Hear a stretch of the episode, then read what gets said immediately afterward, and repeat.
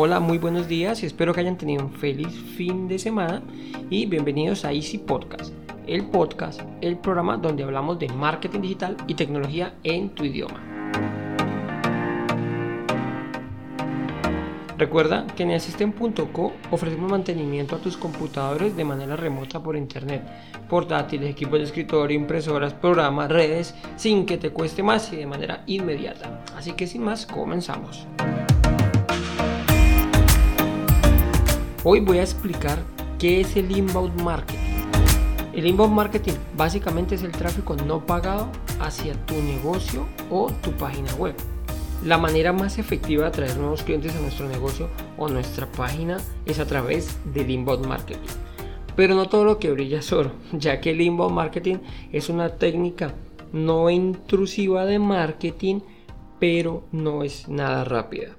Esta técnica consiste en dar contenido para darnos a conocer a través de nuestra página web, eh, pues se hacen a través de blog, eh, podcast, redes sociales, eh, a través de SEO, webinars, bueno, etcétera. O sea, todos estos métodos que hacen que nos conozcan videos en YouTube, videos en TikTok, bueno, todo lo que sea orgánico, o sea, de no pago, que nos dirijan o nos filtren las personas que visitan nuestro negocio o nuestra página web.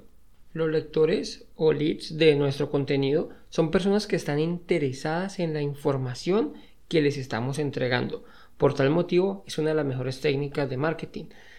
Pero como les digo, no es muy rápida, ya que el contenido debe ser indexado poco a poco para ir creando las visitas orgánicas. Aquí aplican unas de las tres técnicas que hay esto ya lo dice Joan Boluda en su, en su podcast y es o tiempo, dinero o suerte. El tiempo es a través de esto del inbound marketing, ir creando contenido de valor, irlo entregando en redes sociales o en cualquier otra plataforma. El dinero, que sería pagando por ese tráfico a través de campañas de publicidad como Facebook Ads o Google Ads o bueno, en LinkedIn, en Twitter o en alguna red social para atraerlos o suerte. Esta pues es más difícil porque esta simple y llanamente es un chispazo y no hay manera de medirla ni de, de, llamarla por decirlo de alguna manera. De pronto hacemos un artículo, grabamos un podcast o hacemos un video, esto lo ve un famoso y boom, estallan las visitas y estalla todo. Entonces, por eso pues es, es un chispazo de suerte y esta no se puede llamar. Eh, para, las, para hacer un buen inbound marketing existen unos pilares básicos que debemos tener en cuenta. El primero sería crear contenido de valor. No se vale publicar contenido copiado de otras páginas web, que lo he visto, que es copy y pegue literal o contenido sin fundamentos, simplemente información por entregar. Debemos entregar a nuestro público contenido que les sirva, contenido de valor. Piensa que las personas que quieren aprender a hacer algo no van a pagar por ello. Por tal motivo, si tú no les dices cómo hacerlo, van a ir a buscar a otro sitio. Pero si esas personas en algún momento piensan en cómo lo van a hacer o en quién se los explicó para pagar por ello, van a pensar en ti. Van a pensar en tu negocio o en tu página web. El segundo sería la conversión. En este punto, las personas interesadas en nuestro contenido nos van a dejar sus datos para seguir recibiendo nuestra información de valor. Así que ya no tenemos solo visitantes, sino que tenemos, personas que según nuestro embudo de ventas o como lo tengamos montado tendremos un número de teléfono o correo electrónico y podemos comenzar a crear una base de datos con posibles clientes. Luego viene la automatización del marketing. Aquí vamos a hablar de correos, que es más habitual pedir un correo electrónico y pues con esas técnicas de automatización de correos, más llamada mailing, podemos brindar a nuestro público contenido de valor afín a sus necesidades, pudiendo entregar ofertas más acordes a cada uno. Luego tenemos el tercer pilar sería la fidelización. Una vez sean nuestros clientes, como tenemos una base de datos, podemos trabajar en postventa O sea, incrementar el ticket medio de venta.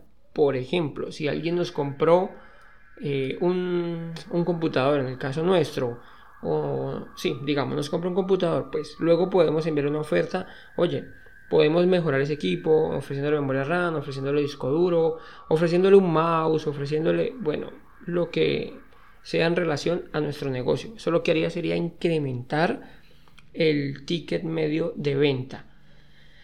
Pues así logramos tener clientes satisfechos y tan apreciadas recomendaciones.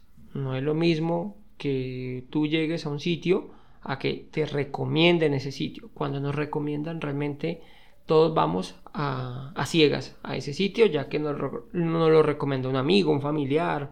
Bueno, entonces podemos ir más tranquilos y así vamos a ir convirtiendo a nuestros clientes en embajadores de nuestra marca. Y como quinto y último pilar sería el análisis. A través del inbound marketing también podemos medir la efectividad que estamos teniendo y poder mejorar pues día a día para ser más efectivos. Por poner un ejemplo, si nuestro contenido, en el caso nuestro, tenemos días que se hablan de redes, de computadores, de internet, de impresoras, pues si vemos que el contenido o nuestro público está más afín con uno de nuestros temas, pues podríamos incrementar eso para potenciar lo que nos está funcionando y así ser aún más efectivos. Las técnicas de, de inbound marketing parecen ser intrusivas. Con todo esto que les estoy diciendo, wow, parecen, parecen ser intrusivas, pero la verdad es que es una de las mejores técnicas que a diferencia del outbound marketing nos entrega contenido sin relevancia para nosotros. Si lo vemos del lado de los clientes, una técnica, esta técnica del marketing es ganar, ganar para ambas partes, ya que como cliente nos va a entregar contenido que para nosotros es relevante y tiene importancia.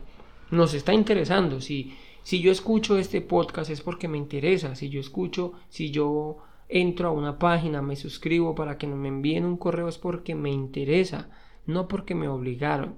O sea, imagínense, por ejemplo, que estamos por el centro de la ciudad caminando, acabamos de comer, estamos así súper llenos y nos llega una persona ofreciéndonos comida, pues realmente es una técnica que no va a ser efectiva, ya que no, estará, no estaremos nada interesados en saber de comida, la verdad. Entonces aquí pues vamos a fallar. En cambio, si nosotros vamos a un restaurante, hay muchas más posibilidades que podamos comprar comida en ese sitio, ya que nosotros fuimos allí. ¿De acuerdo? Entonces, esto quería explicarles que era el inbound marketing tan importante en el marketing digital y para impulsar nuestro negocio realmente. Entonces tener en cuenta los cinco pilares, como les digo, sería el contenido de valor, la conversión, la automatización del marketing, la fidelización y por último el análisis para impulsar o mejorar lo que nos está funcionando.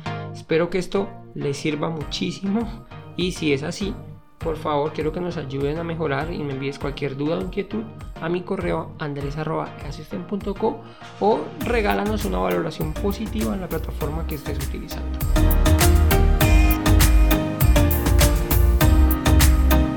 Sin más, les deseo una feliz semana, muchas gracias y recuerda que un viaje de mil kilómetros comienza con un primer paso. Chao, chao.